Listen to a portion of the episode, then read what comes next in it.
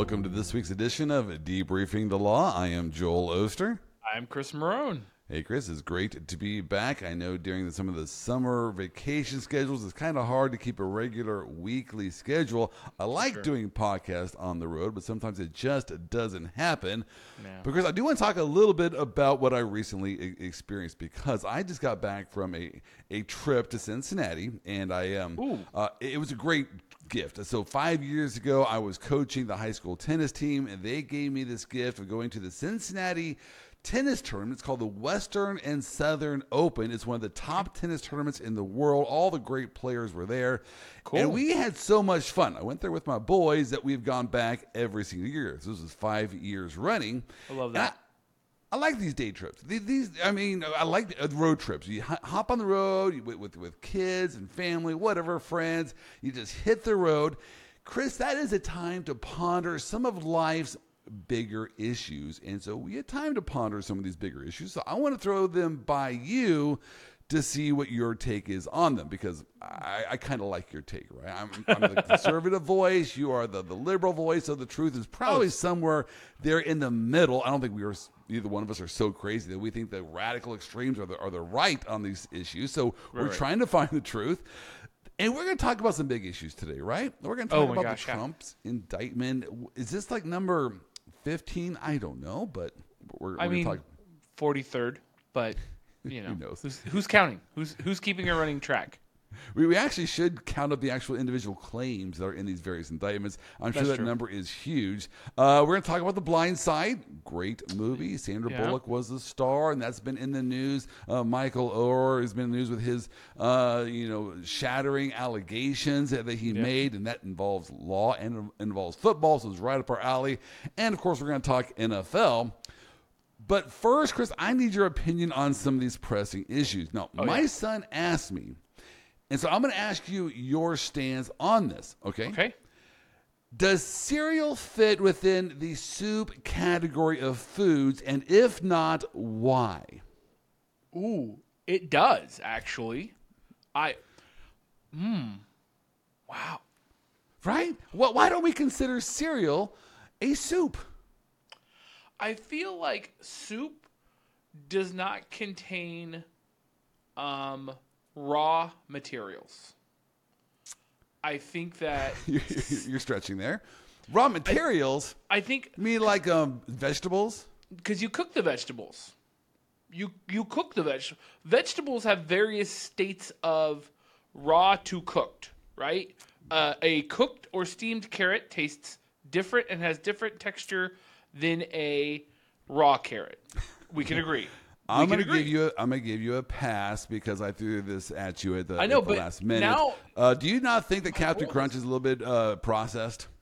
Oh, all of dude, I I get my Reese's Puffs every morning, and my my my Malt-O-Meal S'mores cereal, which is my absolute favorite. Uh, absolutely processed. There is no other no other way about. But it's like I Maybe not in its raw form, is what you're saying. I don't know. I, I look and here's the problem. I'm not a soup guy. I don't ah. like soup. I like stew, which is a whole nother discussion, but I'm not a soup person.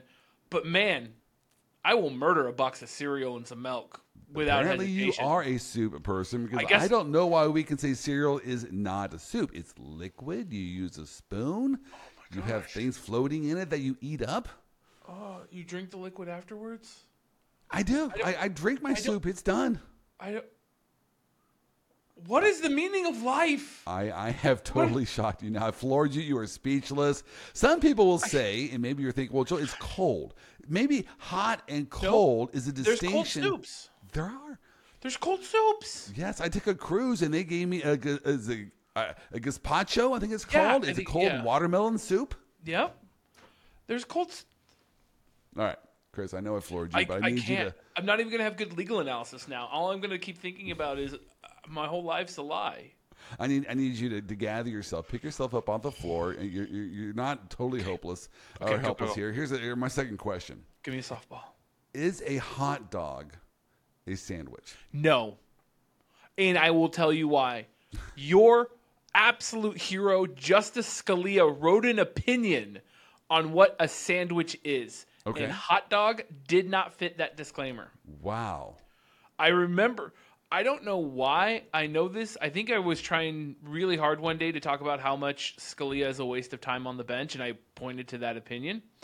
But in an opinion, he discussed the legal requirements for a sandwich. I'll have to find it and send it to you. I need to know that we are going next week. Next week's podcast, dog. you have to give that answer because my next question is going to be: Then is a taco a sandwich? Because you know, hot dogs you have meat in between two breads. Now the breads are connected in the middle, so does that why Mm-hmm. a hot dog is or isn't a sandwich? I don't know. But if you say grab me a sandwich and you come back with a hot dog, you're thinking you, you misheard me. I didn't ask for a hot dog. I asked for a sandwich. But then, is it taco? I mean, taco also has an outer shell. If it's a flour tortilla, you know. I also maybe- think you got to look what culturally is defined as a sandwich, right? In in in in different cultures, how a sandwich in American culture, when we think of a sandwich, things that come to mind are like big hoagie sandwiches, right? Like, uh, see, I don't think a Philly cheesesteak is a sandwich, Okay. but you can make that argument, right? It's a Philly cheesesteak or like a chopped cheese, right? A chopped cheese, I don't think is a sandwich. It's a chopped cheese. Like that's what it is. What a is hot dog chopped is a hot- cheese? Chopped cheese is a very East Coast thing where it's like the um, New York and Boston interpretation of what a Philly cheesesteak should be. Like Philly cheesesteak is the gold standard of cheesesteaks, right? It's it's depending on what you're doing. It's it's thinly cut slices of, of New York strip or roast beef or something, and then you got peppers and you got onions and you got cheese and you you flip it on the grill and you throw it into the bun and all that stuff and people could say that's a sandwich, but no, it's a it's a Philly cheesesteak.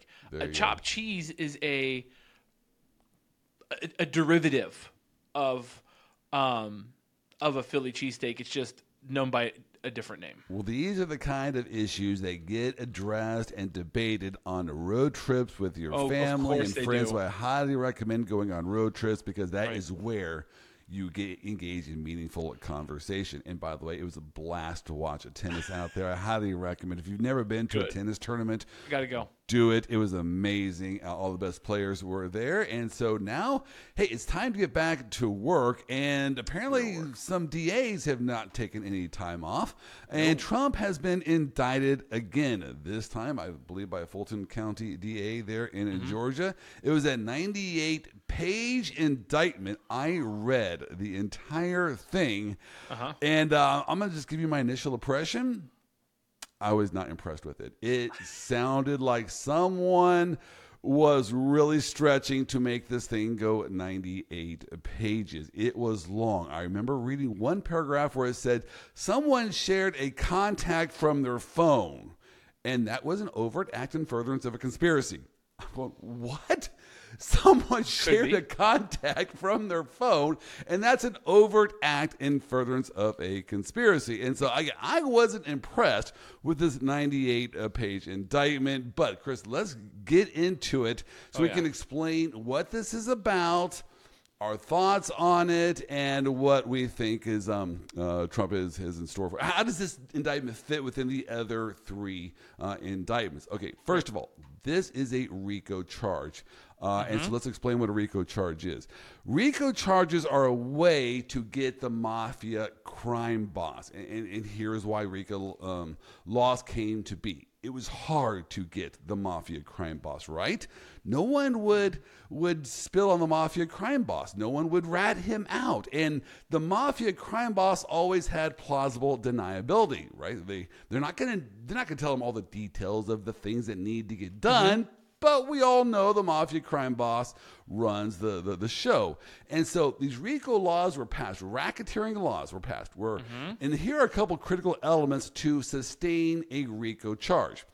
And so you have to prove that there's a criminal enterprise going on. So that this mm-hmm. is a criminal enterprise. So Right. just because you so if you're engaged in lawful activity, you can't bring a RICO charge. You have to have a criminal enterprise. You are organized for a criminal purpose. So Chris, that has to be something that is proven here at a trial that this Yep. is a criminal enterprise. Now, if you can Yeah. establish that, then if you do any act in furtherance of that criminal enterprise, like sharing a contact from your phone. Hey, well, now you maybe are, are guilty of a RICO charge, and Yeah. uh, and so that's that's what they're doing here. So the reason why they have these these these laws is again you can get some lower tiered people like the you know the guys who does the job, and Rudy look you are if you um you don't rat out your boss a higher up, you are going to be guilty of all of the criminal acts Yep. of this criminal enterprise, which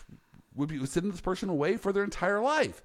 The incentive then is to rat out other people. So that's the way you Yeah. can get people to turn and flip on other people in the criminal enterprise, and you can get to the, the boss that way.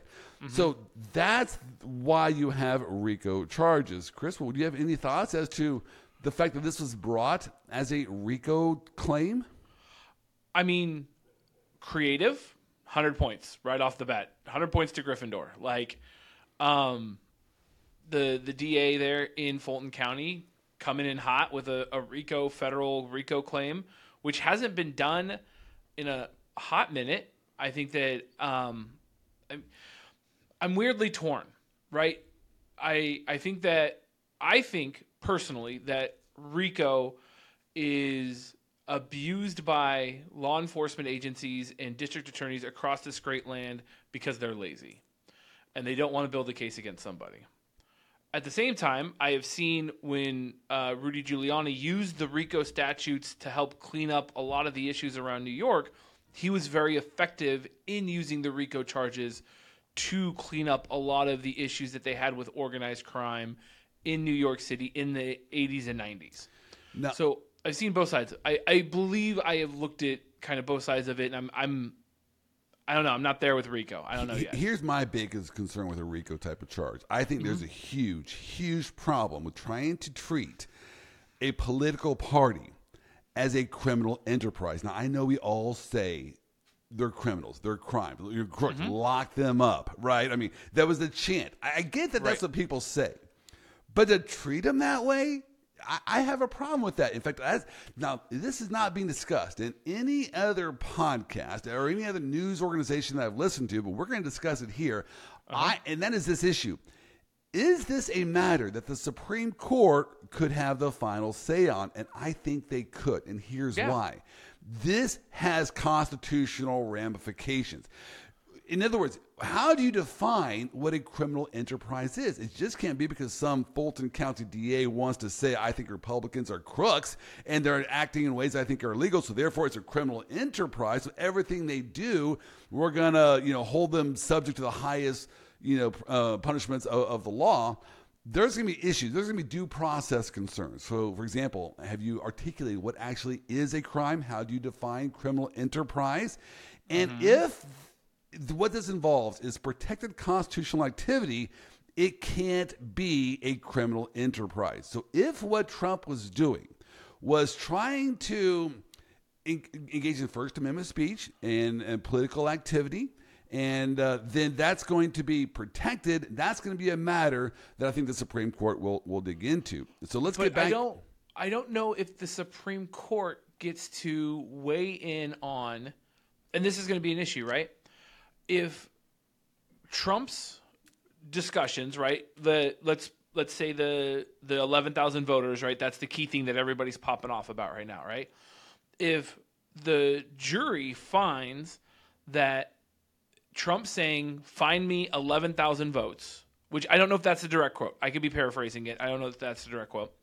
If they find that that is the evidence supports, if they find that the evidence supports that Trump, in saying that, advanced a criminal conspiracy to undermine elections, which isn't First Amendment protected speech, if the Supreme Court turns around and says, no, we think that is First Amendment protected speech, I don't I don't know if that that flies. I mean, but let, us analyze that. That is that's critical. The find Right. me eleven thousand votes. Now there are two different ways to look at it. Right. One is that I want you to go out there and make up and fabricate eleven thousand votes. Fraud, fraudulent votes. That's obviously illegal, and Right. and there's no question about that. The other way to look at it is we need to go find eleven thousand votes. So were eleven thousand votes cast improperly? Were they done illegally? Were they were the, did the Democrats, you know, um, fraudulently come up with 11,000 votes? Those are what we need to find so that I can win the election. Chris, that is what we do as lawyers whenever you contest Right. an election result. You say those votes were cast.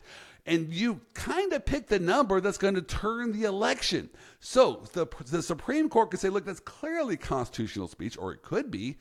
And and that's a we're going to protect But- First Amendment speech. We're not going to just say let jurors conclude that's not protected speech and then throw someone in jail for engaging in constitutional speech. But here's the and and this is the rub, right?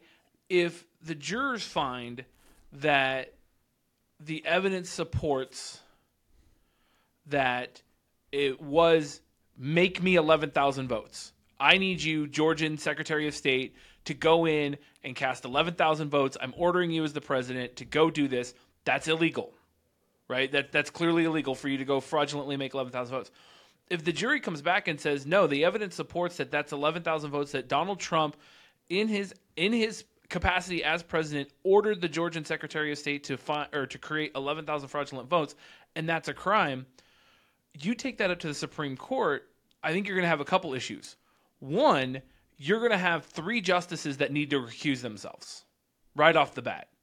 If you're a Trump appointee, you can't, I don't think you can be fair and impartial on this. Yeah, no, no, no judge is going to recuse themselves from this. They're not, but so then you have that problem right off the bat. And as much as the Supreme Court likes to say that they're outside of politics, that's absolute crap.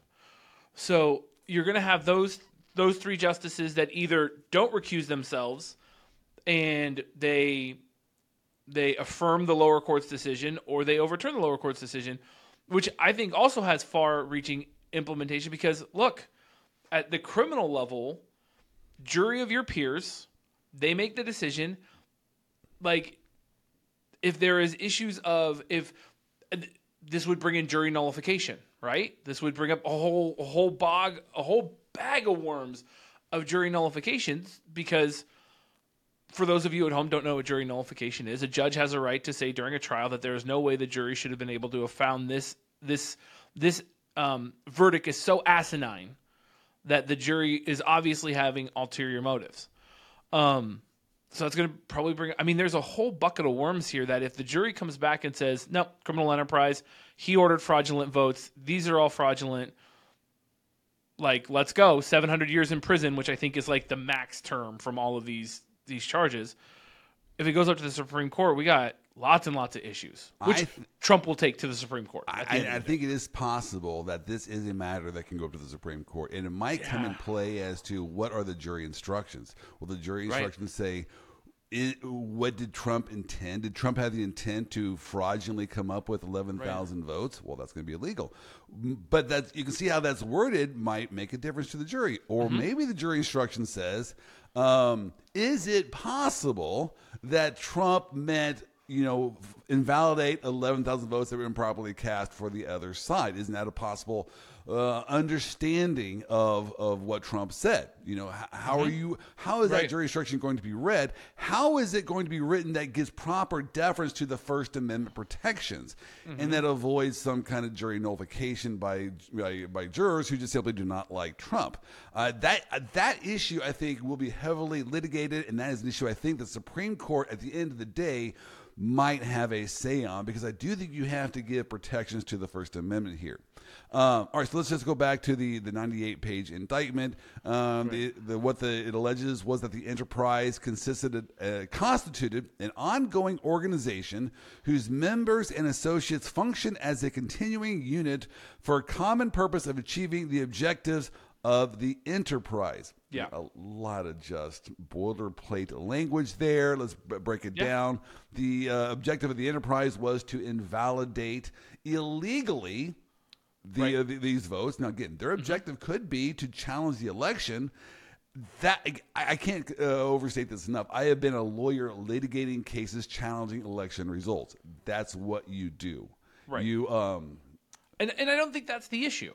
I don't think that I I think the issue is that this DA, this this federal prosecutor alleges that it wasn't challenging the election, that it was illegally trying to defraud 11,830 people of their constitutional right to vote in a manner that would reelect President Trump. Okay, so here is where the genius of this DA comes in. So one element is I, I think this is, is a, a weak claim on its merits. I think the RICO charge should not be used in this context, but it is. So let's just Yeah. analyze why this is dangerous for Trump. I think this is extremely dangerous for Trump, uh, and that is again they have there's 18 other defendants here that have been charged, and so we have 19. Any total, one of them gets to flip. Any one of them gets to Any flip. and- one of them. They said, look, you are facing life in jail. Here, we're looking at you, Mm-hmm. Jenna Ellis. We're looking at you, Rudy Giuliani. Uh, Giuliani's not going to flip. you are going to spend the rest of your life in jail. Or you can Mm-hmm. just flip here and then just say, yeah, we were in this meeting and Trump said fabricate these these these Yeah. um uh, these votes. You know, going. In other words, they, there's going to be incentive for these people to lie to get out of jail time. That's why I don't like these RICO charges. It does put an incentive on witnesses to lie to save their backside uh, and then throw the rest under uh, in the fire. And so, if they get any of these other people to flip, and they say, "Oh yeah, Trump did tell us to fabricate votes," now you're going to get that to the jury, and if you put that issue before jurors that do not like Trump, I think Trump is in danger here. I don't think he's in danger. It's Georgia, one. Um, you know, Georgia barely squeaked Biden, so we're not going to get twelve locked in RICO happy jur. I there, I I legitimately I don't think that Trump is going to have is going to face a jury that is going to be hundred percent unfavorable to him. Th- If Unless- this is done in Fulton County, they can get 12 jurors who hate Trump. But th- that's the first thing you do is you do change of venue, right? The, that's the first thing you do, and it's diversity of jurisdiction, right? Jur- Trump's a Florida resident. This is a federal case in in Fulton County. You get to have diversity of jurisdiction. Like let's let's kick this up to the federal level. Let's change the venue. Let's. I mean, there's a lot of political maneuvering that you could take that that isn't even like smart political maneuvering. It's like Chris Marone level political maneuvering where you could just be like, here's two motions that I could file back to back, like they did with the recusal of the judge in the DC case, right? It's just Well, they- there's tools. Use your they tools, will man. file a motion to to uh, recuse the judge, and they're going to file Yeah. a motion to um for change of venue. right. And I'm sorry, they're going to file a motion for change of venue, and they're going to file a motion to to go to, to remove this to federal court. If Yep. those get denied, that's, That's gonna a- be, I think this is going to be bad news for Trump because it's in Fulton County, and well, you could do a full be pause. You could do a full pause and appeal it. So here's here's the political strategy, right? If if I'm a political advisor, let's let's let's do this. Let's do the removal of the federal court and let's do the change of venue. Both are denied. We're going to stop trial here. We're going to appeal this up, and it's going to go all the way up to the Supreme Court on appeal like that. Nobody, none of the lower courts want to handle that. So the Supreme Court is going to have to rule on whether or not it was permissible for this these two motions to be denied and what's the reasons for denial. And it's going to be hard to justify denying a removal for federal court because what what would be the denial that he can't get the same trial? Well, I mean, they're going to say this is not really a federal issue; it's it's under state law. And uh, what is the federal issue that, that's involved here? Um, I do think that it should be removed to federal court, and and that federal judge will make that determination. And so that's going to be the Right.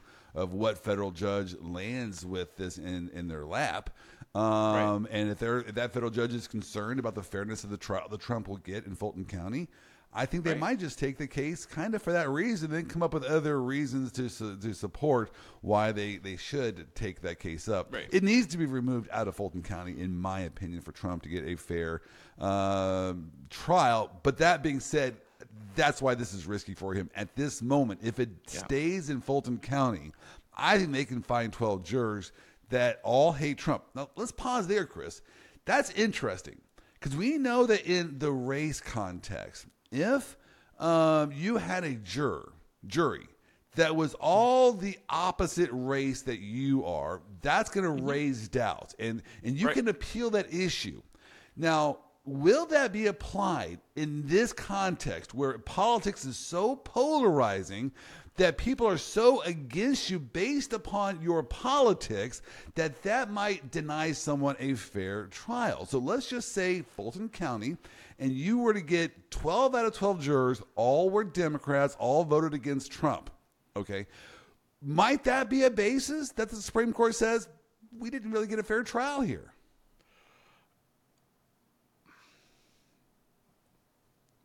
I stumped you again. I stumped No, you on the cereal question, and I stumped you true. on this question. My my problem is here is that I don't think the Supreme Court is legitimate when it comes to Trump. I don't think that the Supreme Court as a court is going to come back but anything but favorable towards Trump. I think that I think if you took a Supreme Court of old, right? If you took pre-Trump appointees, you could go back to when Rehnquist was the Chief Justice.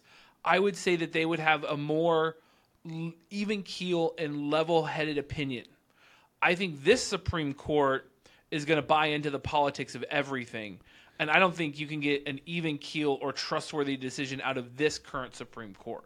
I, Which- I will disagree with that. I do think Which that is this court fine. is not friendly to Trump. I think this the last term they played their hand. They do not like him at all. I think what they are fearful of is this being used in the future. We are very fearful of Pandora's box now being open, the glass being shattered, and now every single politician is going to be prosecuted by the opposing side, and they want to put a stop to that because we don't. That's not good for our country to just to be so polarized where you you make a decision and you it's a political decision and now you face criminal trial and being locked up for the rest of your life by your opponents. But I, they don't like that. So they here's I my think here's my issue with that, Joel, is that that was not a problem when the Benghazi hearings were coming around.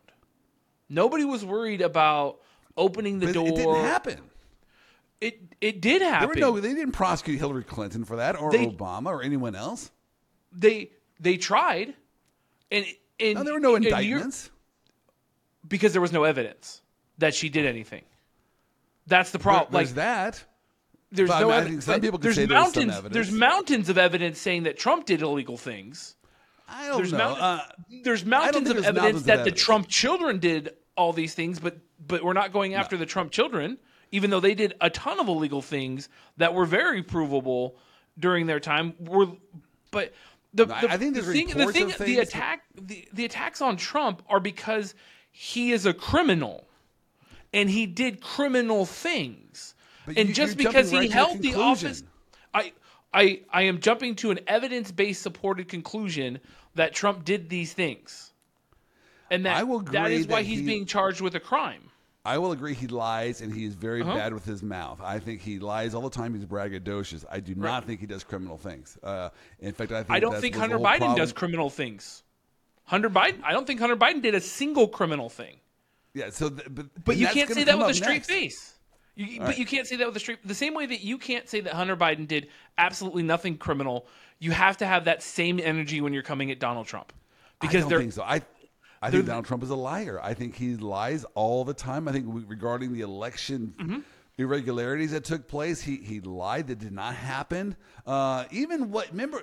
There was supposed to be a news conference this, I think, Monday of this next week, where Trump was going to come out and detail the very specific allegations of, of voter fraud that took place, and his lawyers Yeah. shut him down. Chris, no, they've been saying that for no three years. irregular- Yeah. That? They've been saying that for three years. That next Monday we're gonna. Co- it's like, what is it? I'll gladly pay you tomorrow for a hamburger today. Yes. Like He- that's, yeah. Trump does not know how to tell the truth. I give you that. I'll grant you that. In fact, I think in last week's podcast, we uncovered all the different ways in which he blatantly lied about the election irregularities. But Mm-hmm. is that a crime? Now, I, I don't like it. The Supreme Court does not like it. We don't want it to continue. But man, that's a dangerous road to go down. For example, uh, the representative from California, whose name escapes me right now, you might Adam remember Schiff. by the time I get done with the story. What was Adam it? Schiff. Adam, Adam Schiff. Schiff. Why is he not being prosecuted as a criminal enterprise for lying blatantly and then uh, allowing this investigation to go on against Trump? That could be a criminal enterprise because you should not uh, you should not engage in a criminal investigation that you know is fraudulent. And he said he saw the evidence. Why is that not a crime? Again, we do, I, I do not like it. I don't want to defend liars, and I what Trump somehow in this process to be held accountable for the lying. I just don't know if you throw them in jail for the rest of their lives.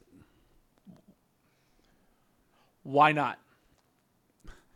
I, I think Why that's not? bad for. Our, here's why not. It's not bad. For, our country this. sucks right now, Joel. Like, I'm sorry. Like, America sucks right now. We are so divided. We are so anti everything. We, you, if you don't agree with me, I have to hate you. Why not take the people that created this divisive government, created this divisive problem, and kick them out?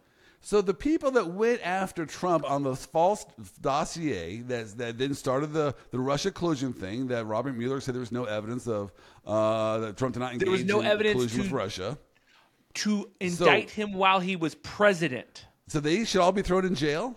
Yes. All right, well, I mean, I, I, I- I feel like we're we're we're splitting hairs here on who shouldn't and who should go to jail just because they're different political parties. All of them. Let's shut all of them. Right? know what, there I- no I- there's no reason why if you go out of your way to be divisive, if you go out of your way to undermine elections, whether it's true or not, if you go out of your way to fundamentally try to alter the way that we do elections in this country because you don't like the result, you should go to jail. You are undermining democracy. how We're about Stacey it- Abrams? Uh, Go to jail. Georgia, who said that she Go to was the jail. true governor. Go to jail. Interesting. Go to jail. There is a Right. part of me that actually agrees Coup d'état. They're doing a There's coup a- d'état. There's ahead, a sorry. part of me that actually agrees with you that I don't like the lying. I want the lying to stop. I just fear that that is Pandora's box, and once you allow people to be prosecuted and go to jail for lying, Mm-hmm. that's dangerous. And because, and you know this as a criminal defense attorney from your Right. days defending people in that regard, that prosecutors can leverage the system against you to cause you to give Yeah. false testimony. So you can get anyone to say that person's lying. The, the prosecutors know how to do that. That is a real thing. It's called the perjury trap. Mm-hmm. And so you can always go after your political enemy for lying. But I mm-hmm. do agree with you in this context. It seems like Trump his lies went to another level. I don't think it's criminal under the laws. Whether it should be criminal, that is a good question because I don't like the fact of, of how he lied, how he just did not simply allow for the orderly transition of power. That's that's probably one of the few cherished things of America that all sides should agree on. We want an orderly transition of power. That's we like that. George Washington started it.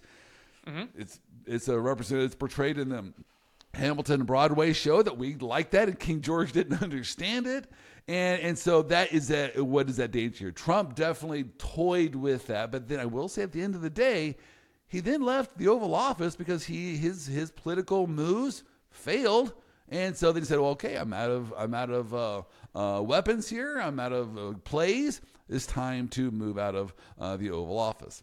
The right. problem with it is that there's no consequence. There's literally no consequence.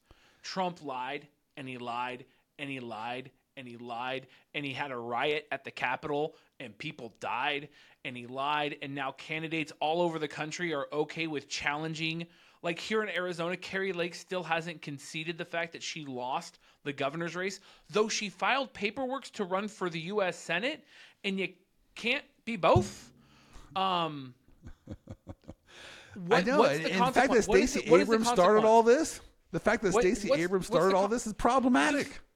Stacey Abrams did not start all of this. That is a red herring, Joel. She You did. know that. No, she said she was the true governor for years. Yeah. And she conceded the race and then she called herself the true governor, which was a political slogan. That is muddying the waters. You know that, Joel. You know you know that. What Trump did is unlike anything any other challenge to election or claim to be the one true governor has ever done. And literally people died because of his baseless and falseless false claims. People were beaten. People have been threatened. The the Trump supporters in Fulton County released the addresses of the grand jury. Look, Well, we don't know like that. the grand jury or don't like the grand jury, they will indict a ham sandwich. That is tale as old as time. That is Right. biblically true. Well, right? Let, us talk about that because that when I did read that article, and so there was a report out that um, uh, this rep- this far right site released the addresses and names of certain grand jury members, or maybe all the grand jury members. But I then here's the deal. In, in Georgia, unlike in other states, you do the, the names of the grand jury members. They, they are public. And the problem is you don't know their address, and so they actually looked up some of these people's addresses, and it wasn't the people that were actually in the grand jury. So maybe they were just John Smith. There were five different John Smiths that lived in Fulton County, and so So it- we're not going to give these people consequences because they're inept at their abilities. That's the that's the other problem too. If I go out and I intend to release or what's called dox the information of an individual and put it out on the internet just because I'm stupid and I don't have the right information does not mean that I am free of consequences. And right now, all of this all of this, saying that Trump shouldn't do this or he's an idiot or he r- runs his mouth or blah, blah, blah, blah, blah. We're excusing him from consequences. And that's the bigger issue as well. What consequence does Trump have for the utter destruction and undermining of our electoral system? Here's None. what the consequences should be. He loses the election. Republicans, No. you need to stand up and not vote for him to be your candidate in the next presidential election. Come on, wake up. Still, he's still polling at 35% positive. Because here's one thing that's undeniable, in from my opinion, and I am a conservative and I am a Right, right, right, right. Republican. Here's one thing that's undeniable: he lied out his wazoo. I mean, he just did. I would not want that person. I would not employ that person. I would. uh, My Mm-hmm. kids would be, you know, grounded for those kind of lies. It's undeniable. He told that level of lies, and you're right. th- these lies did lead to things that ended up in deaths of certain people, and he Right. probably knew what he was doing. 100% So. I, I, I don't want to defend him at all because he did lie. That being said, I do worry about the political consequences. Chris, let's do this. let's rank the four different indictments as to which one is the most dangerous to Trump. Uh, you have this Georgia indictment of the RICO charges. You have the um, the his he led the conspiracy for um, um, uh, the, the January 6th, you know, um, uh, issue. And then you also have the classified documents one. And then you have the Manhattan DA's indictment over the Stormy Daniels. Um, Right. Um, which one do you think is the most dangerous and which one do you think is the most laughable? Um, I would say that the uh, gosh, you're just giving me like stumped questions today. Like every like you, you are. I think the the most laughable, I would say, is the New York case. I agree. I would say that I, I would say that's the weakest and most um yeah, I would say that the the the hush money case is the absolute weakest of all. And my of them. reason why it's the absolute weakest is it's not even a crime that's been alleged. I think the DA should be disbarred for even bringing those claims. But I agree with you that is the weakest. You probably weak- disagree as to the reasons, but I agree with you that is the, the weakest. Well, I mean, I have to put one at the bottom. So, you know, um, I would say the documents case, the federal case out of Florida, is probably the next one. That's, I would say that's number three. Okay. Um, and I, I will agree with you. It's not number one. The reason why I think that is two or three is because it is a federal charge, and I think the consequences should be a slap on the wrist because there is no real victim here. And most importantly, is in front of a of a Trump appointed judge, and if they do things. Normally, I, I do believe that this will probably be decided maybe after the election, and in which case Trump, if he wins, can pardon himself, and I think it's just going to go away. Does it bother anyone else?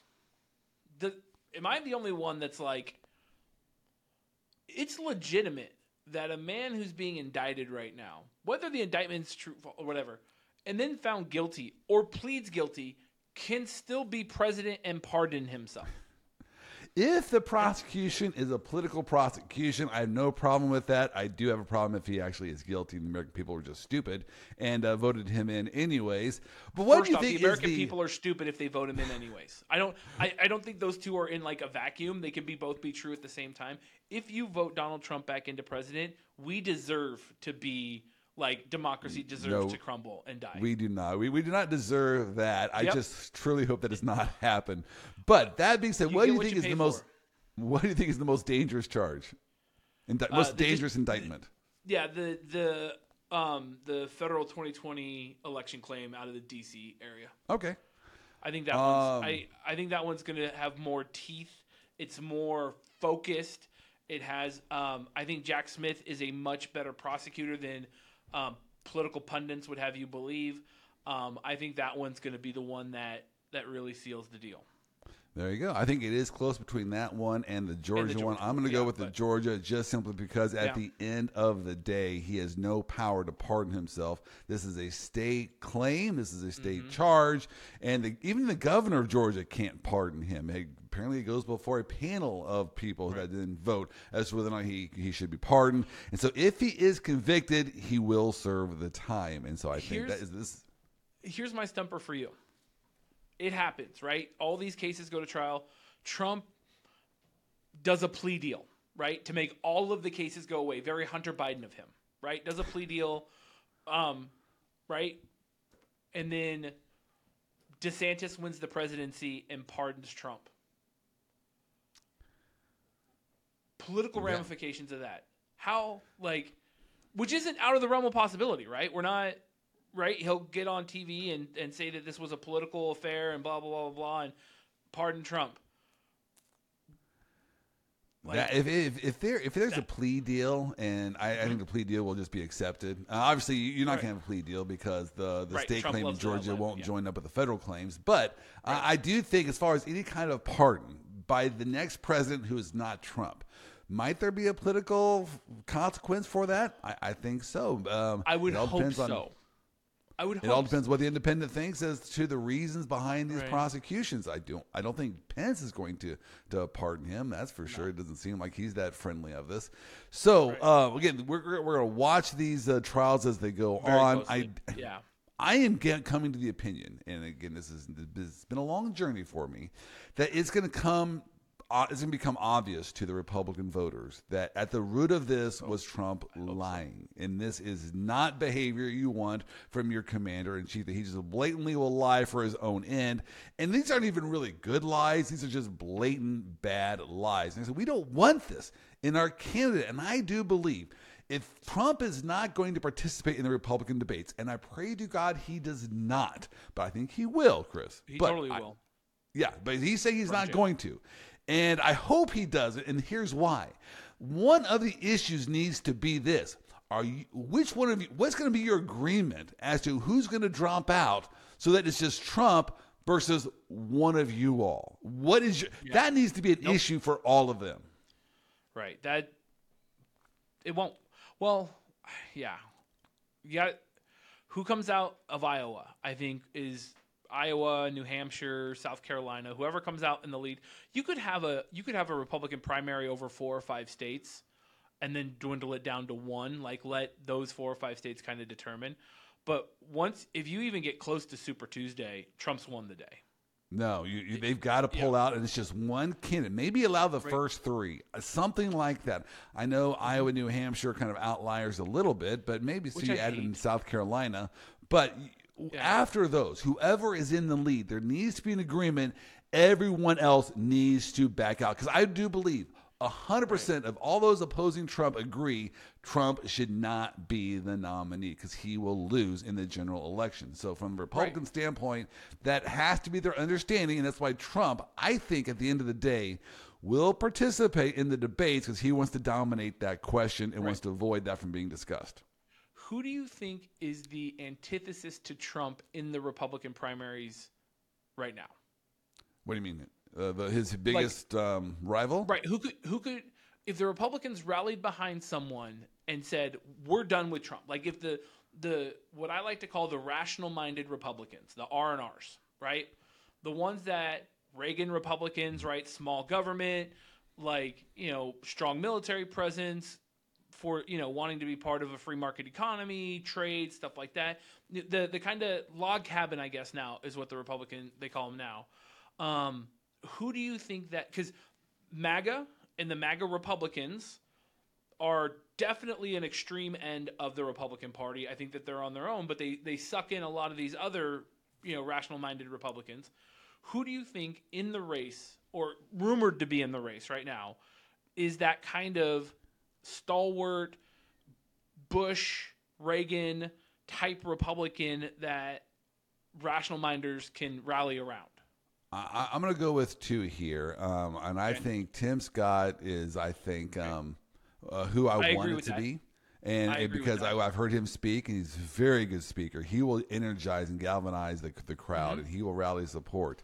Uh, has he been exposed as a leading candidate, where he's it's already all the baggage is already out there? We know all that's, uh, and he can weather the storm. That I do not know.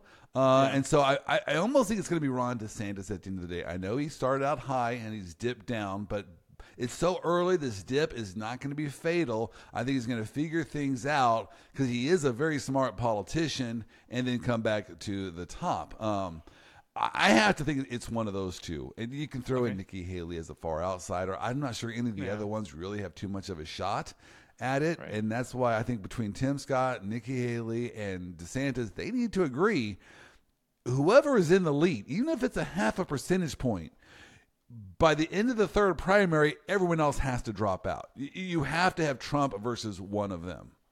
Right. That's going to be tough. I Here's- I agree with you on the Tim Scott thing.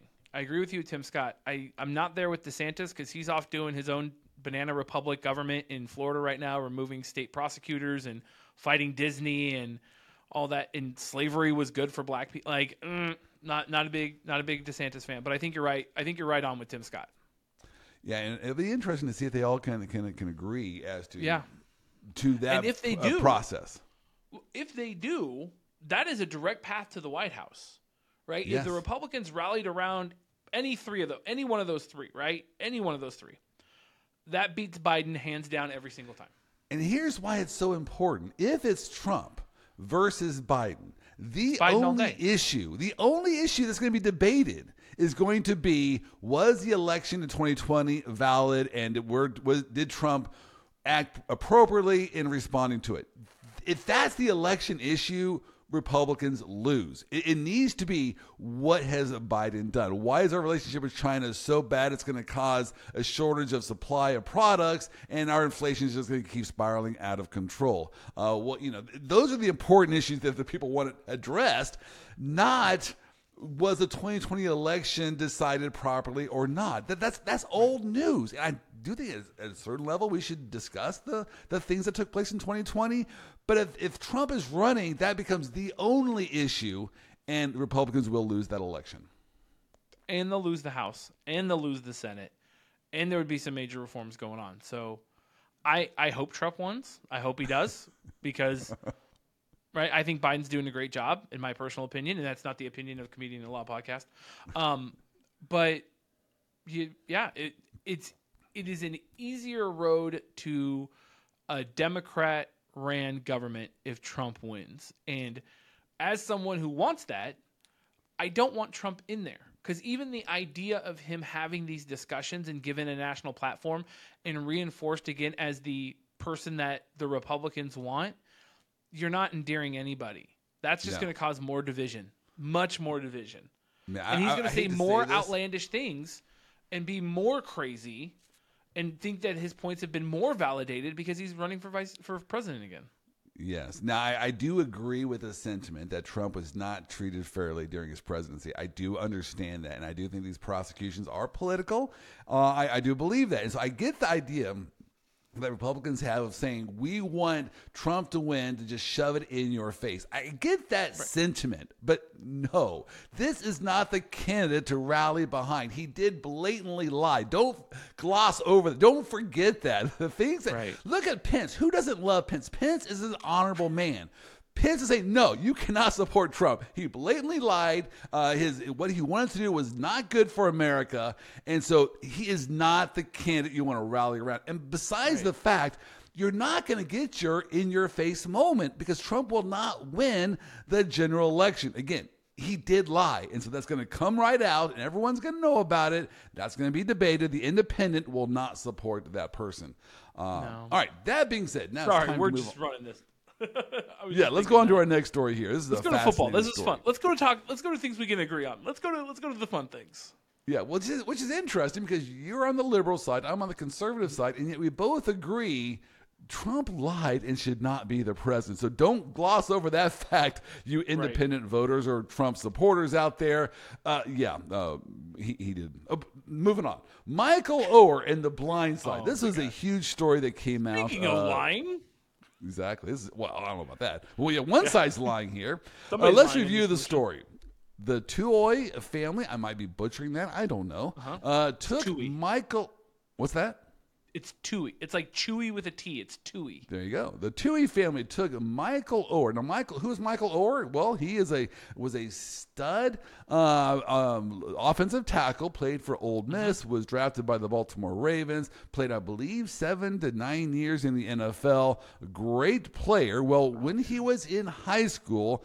His family situation was in a disarray, and so the Tuohy family took him into their house, and mm-hmm. it was a feel good story. They treated him like a son, like a member of the family, and so then he went on to great success in, in college and in the NFL. It was such a good story that someone wrote a book about that, and then it became a movie. Sandra Bullock played the part of the mom, won a, an Oscar for her performance. Everyone loved that movie. It made $300 million. A great feel good story until this last week. Sorta. And what happened was Michael Oher then filed a complaint seeking damages against the family, saying they lied. They never adopted me as a son.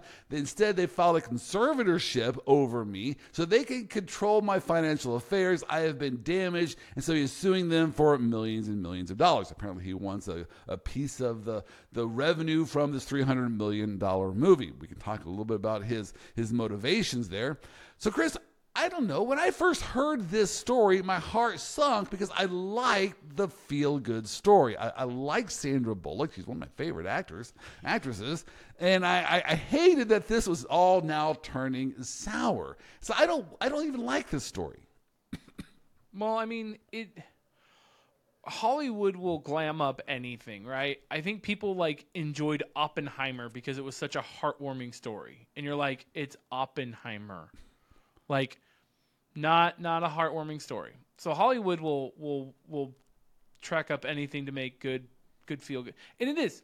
Look, the the Blind Side movie, great feel good movie, right? Kid down on his luck, magnanimous, wonderful people trying to to bring him up, uh, give him a home, you know, give him some purpose in life. To, you know, just showing that you know love can win out, and with the right amount of love, anything is possible. And your kids don't have to be biological to be your kids.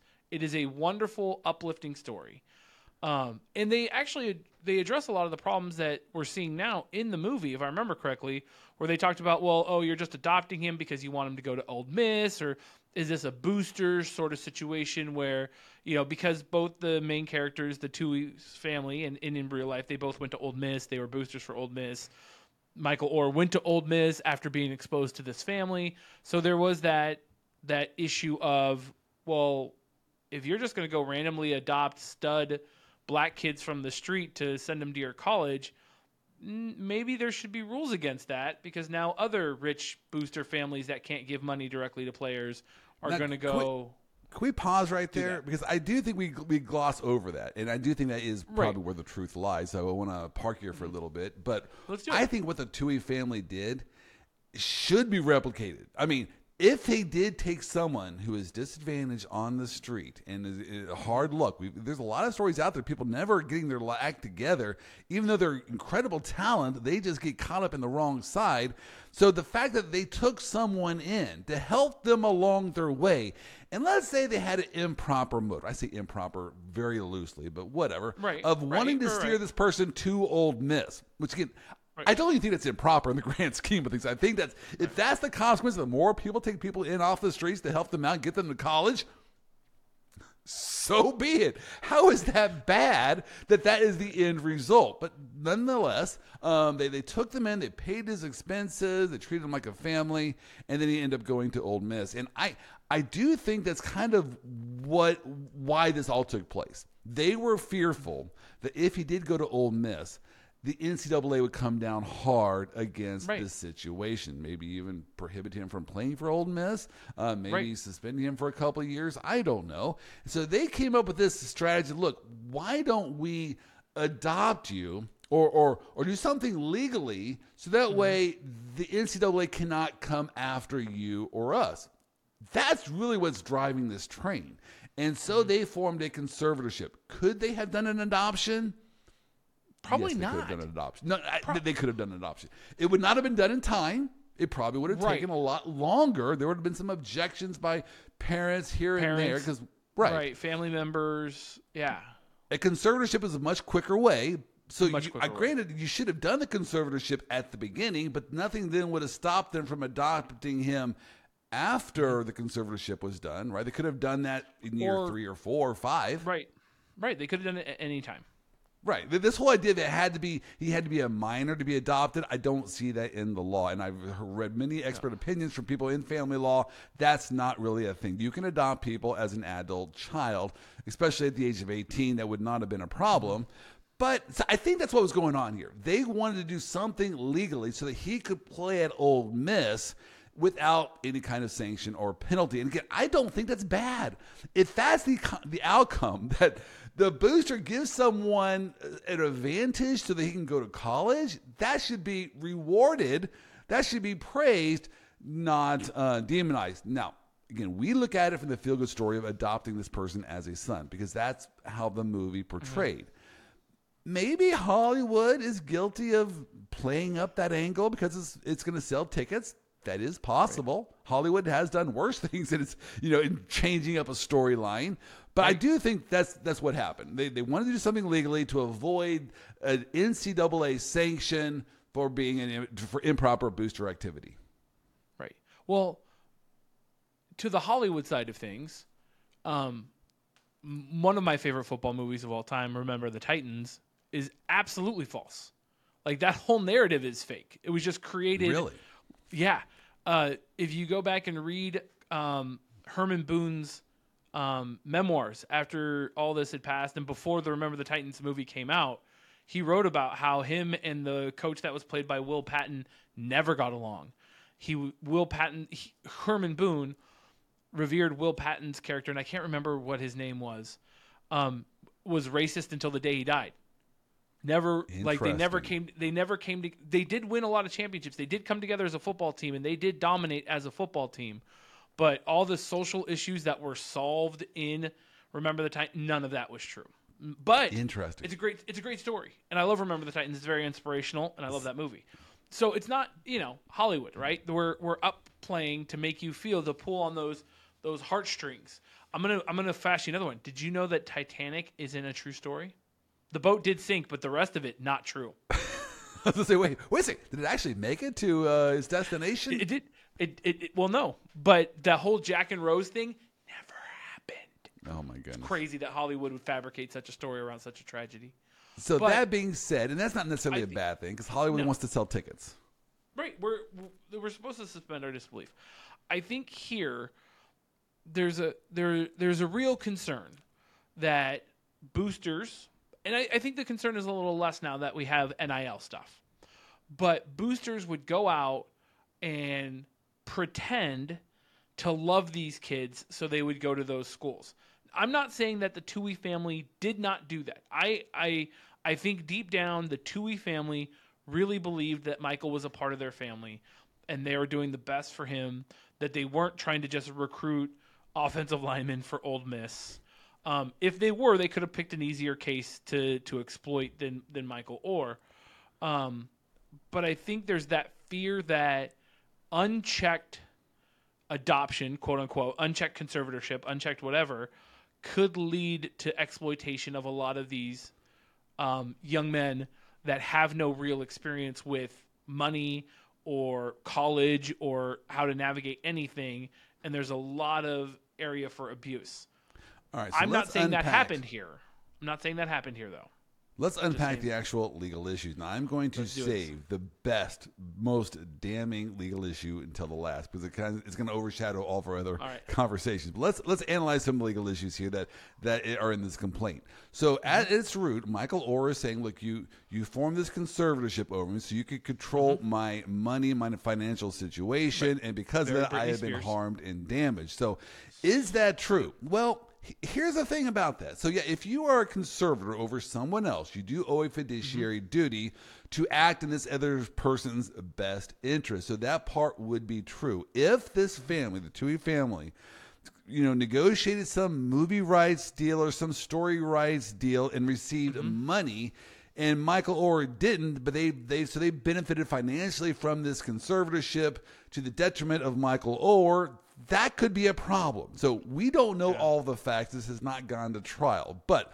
The, both sides have come out now and said things, and plus the the writer uh, has said things. The movie producers have said things, so we kind of know what's out there in public discourse.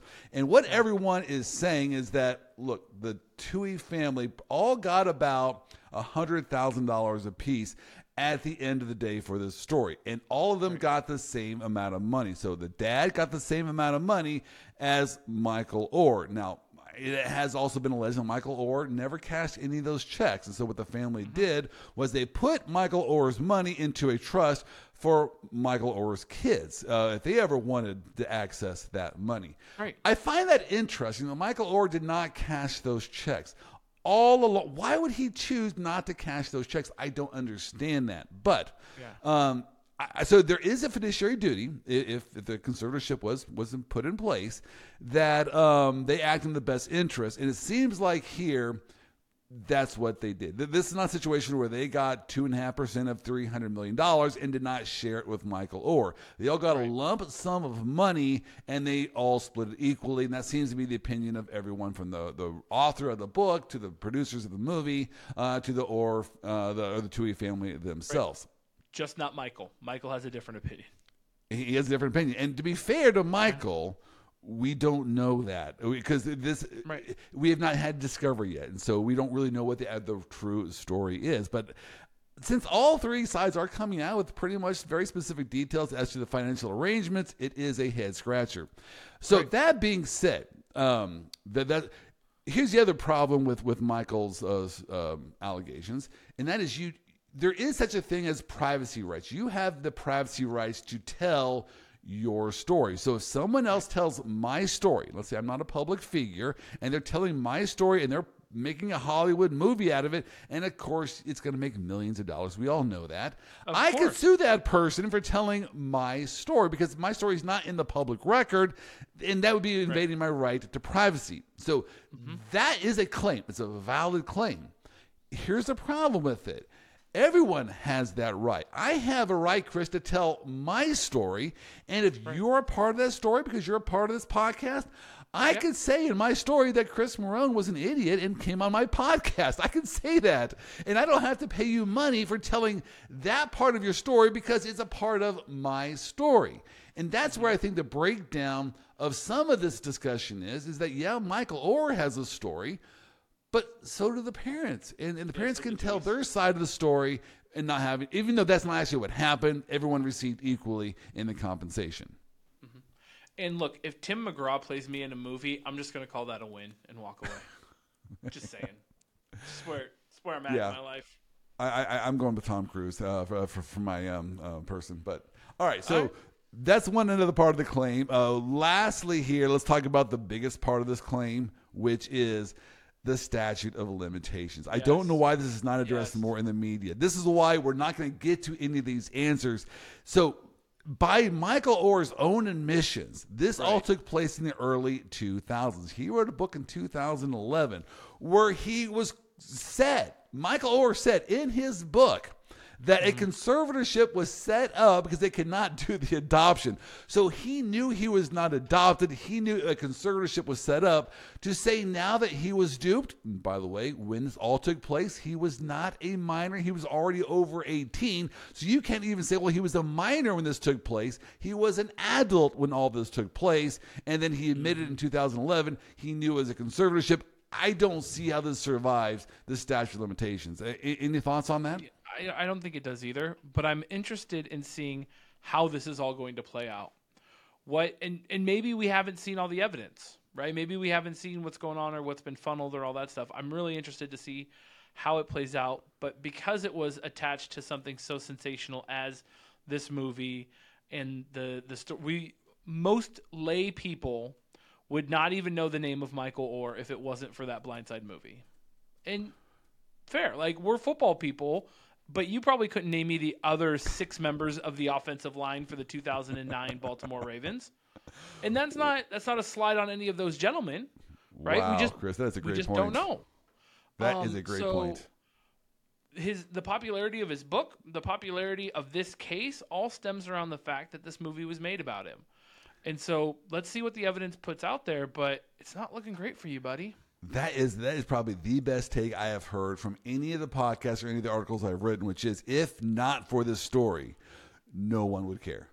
I mean, Right. th- this made him. I mean, obviously he's an NFL player, but as you pointed out, Right. name me one other offensive lineman on any team other than your favorite team, and even my favorite team, I probably couldn't name you too many of my Yeah. our offensive linemen. Name an offensive lineman playing currently for the Kansas City Chiefs.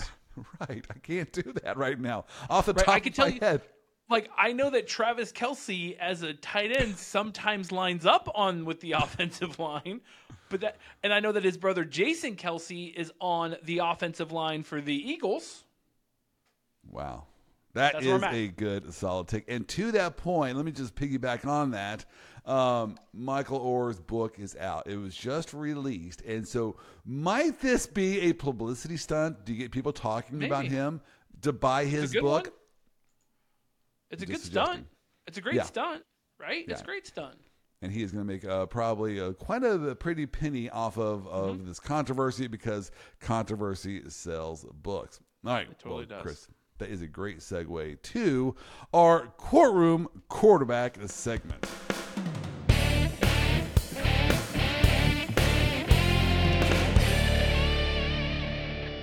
And football's back, man. It's back. Yes, the Niners got hammered against the Raiders in a preseason game this week, but you know what? Football's back. Who cares about Football preseason, right? I mean, I watched my Chiefs play their first it. preseason game. It means Patrick- nothing.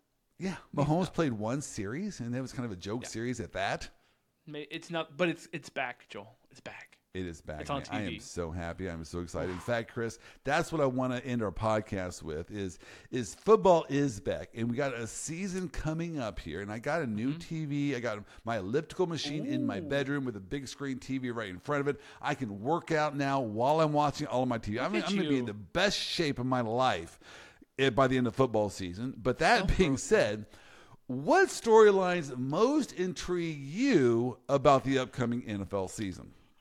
Um, first and foremost, the uh, odds makers. I, I mean, we're gonna do this thing again where we teach kids not to gamble, and then we're gonna do really well gambling.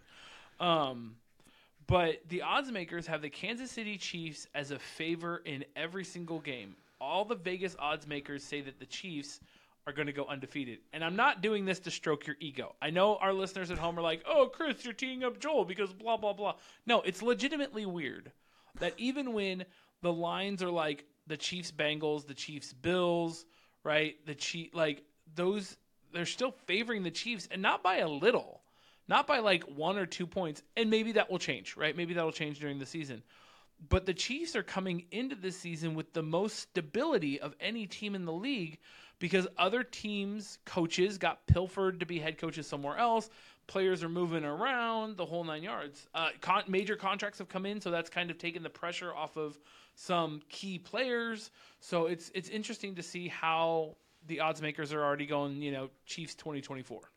Will the Chiefs go 17 and 0 during the No. regular season? Sorry. Uh, No. 20 and 0 for the regular the whole season. Chris, I, I, my response to that is I don't like it one bit. I don't like No. the fact cuz a problem in sports is when you get a big head. So my the storyline that most intrigues me, of course, since I am a Kansas City Chiefs fan, you know, shout out to my Chiefs. There you go. Always. Um, is that can Kansas City unquestionably become a dynasty? And the more talk out there that we're going to go undefeated, is not good for the Chiefs because we're not going to go undefeated this year. And that could go to our head and make us fat and lazy, which is the biggest uh, hindrance to becoming a dynasty. Now, I think it's a. I, I wrote that as my best number one uh, storyline that most intrigues me for this upcoming year. Can KC unquestionably become a dynasty? Because I think it's questionable right now.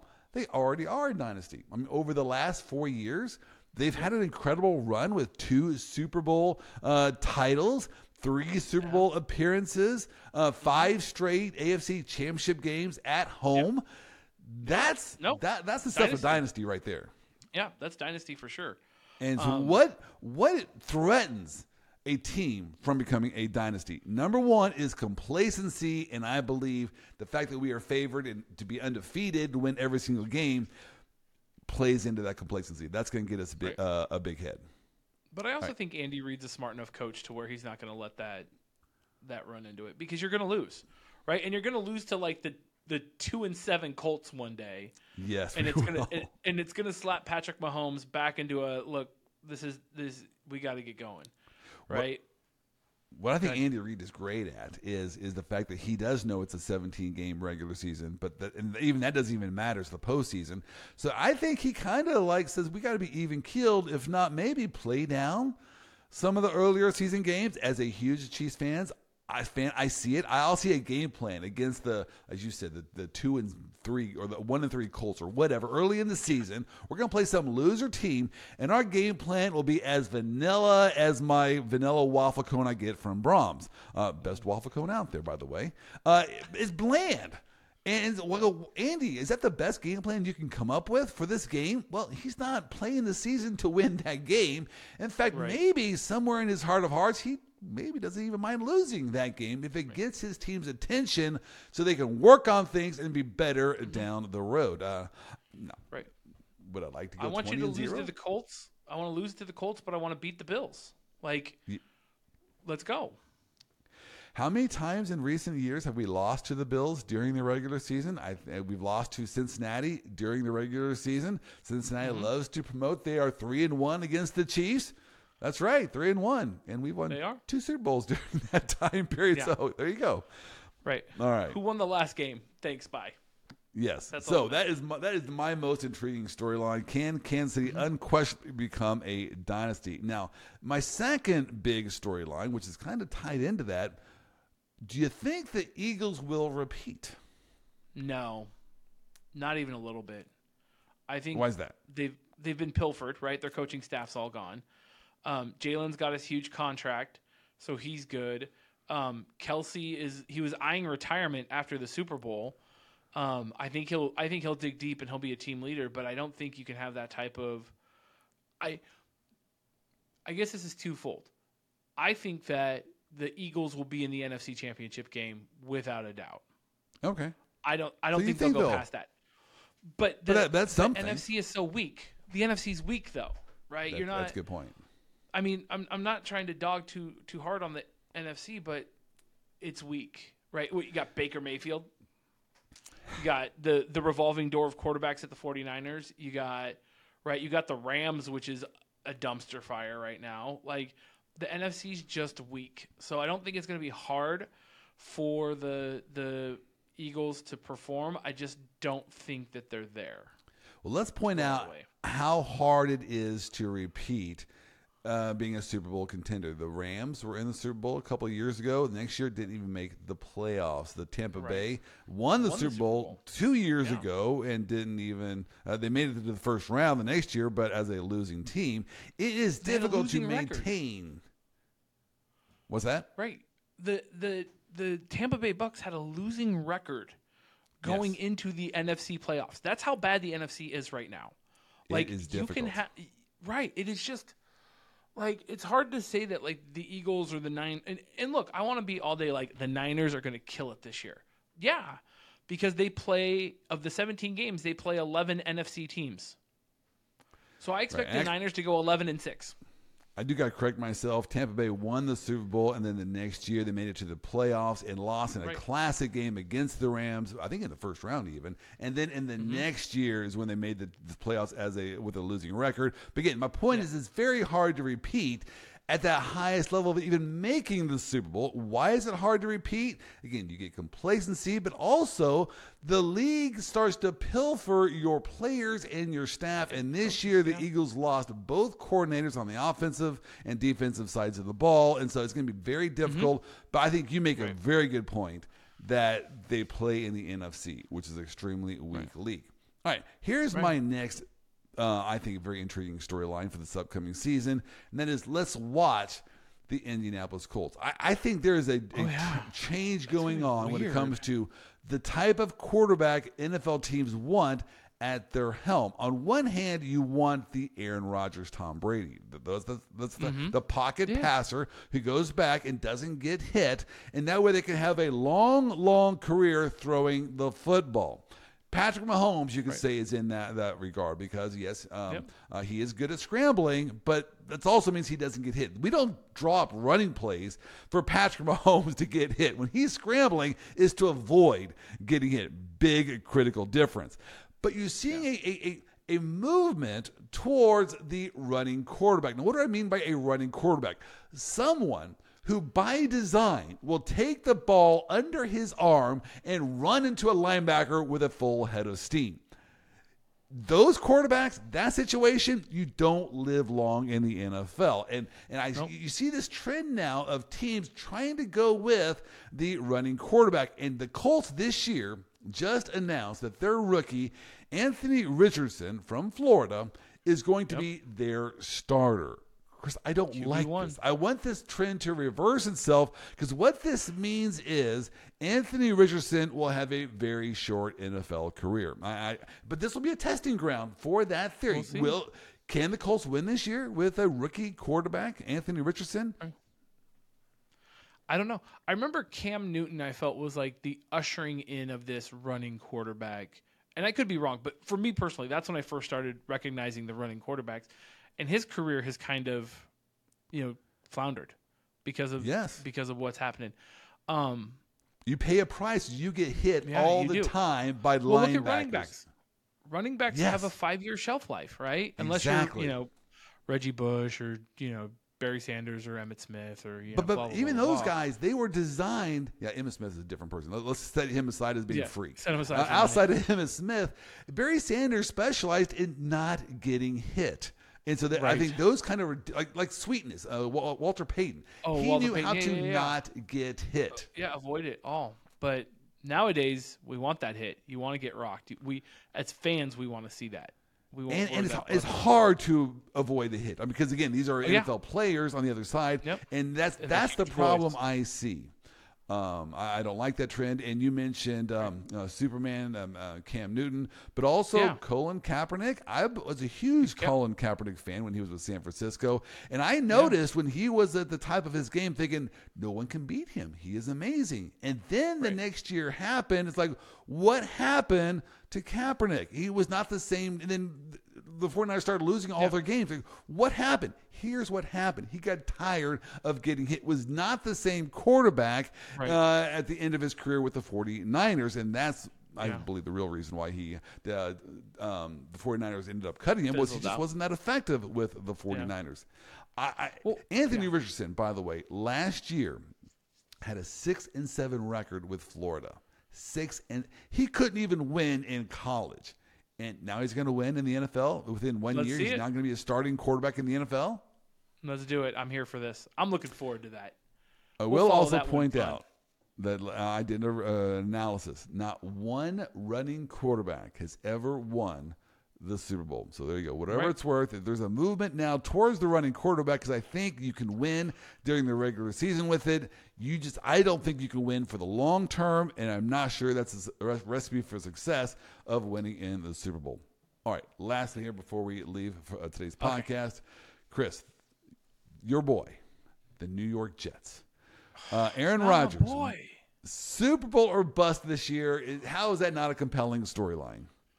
Because it's going to be a bust. It's the New York Jets. Like it's there. man, I'm gonna probably eat these words, and you can go back and sh- you know, Sean, make sure you save this clip. But they're going nowhere. Aaron Rodgers and the New York Jets, they'll be electric early in the season, but they can't sustain that, right? It's it's not like Tom Brady going down to Tampa Bay. You're not co- you're not coming in with this like dynasty type thing. Aaron, like I, I see what you're doing. I see how you're playing copy paste with Tom Brady's career, but Tom Brady won Super Bowls and you don't win anything. I do find it interesting that the last several years with Green Bay, he couldn't even bother himself to show up at training camp on time because he was too good. Nope. He didn't need to practice. I, he didn't care about his teammates not getting the practice of receiving passes Right. from their quarterback, but whatever. Yeah. This year with the Jets, he decided it's worth his time now to show up during training camp. So, again, that's going to be a compelling storyline. Uh, we definitely will be watching Yeah. it as the season goes. Hey, Chris, have a great week, uh, and we'll see you next week. See ya. Thank you for listening to today's podcast. If you enjoyed this podcast, please give us a five star review. We need your love to help us continue highlighting the funnier side of the law. I want to give a special shout out to our Vice President of Operations, Wendy Oster, without whom this entire operation would be a complete and utter mess. Sean Wynn and 155 Features for making me sound way better than I actually do. Brooke Bolin for our marketing efforts, and Ryan Kuhn and Paul Kuhn of Triplicity Marketing for our technical and computer support.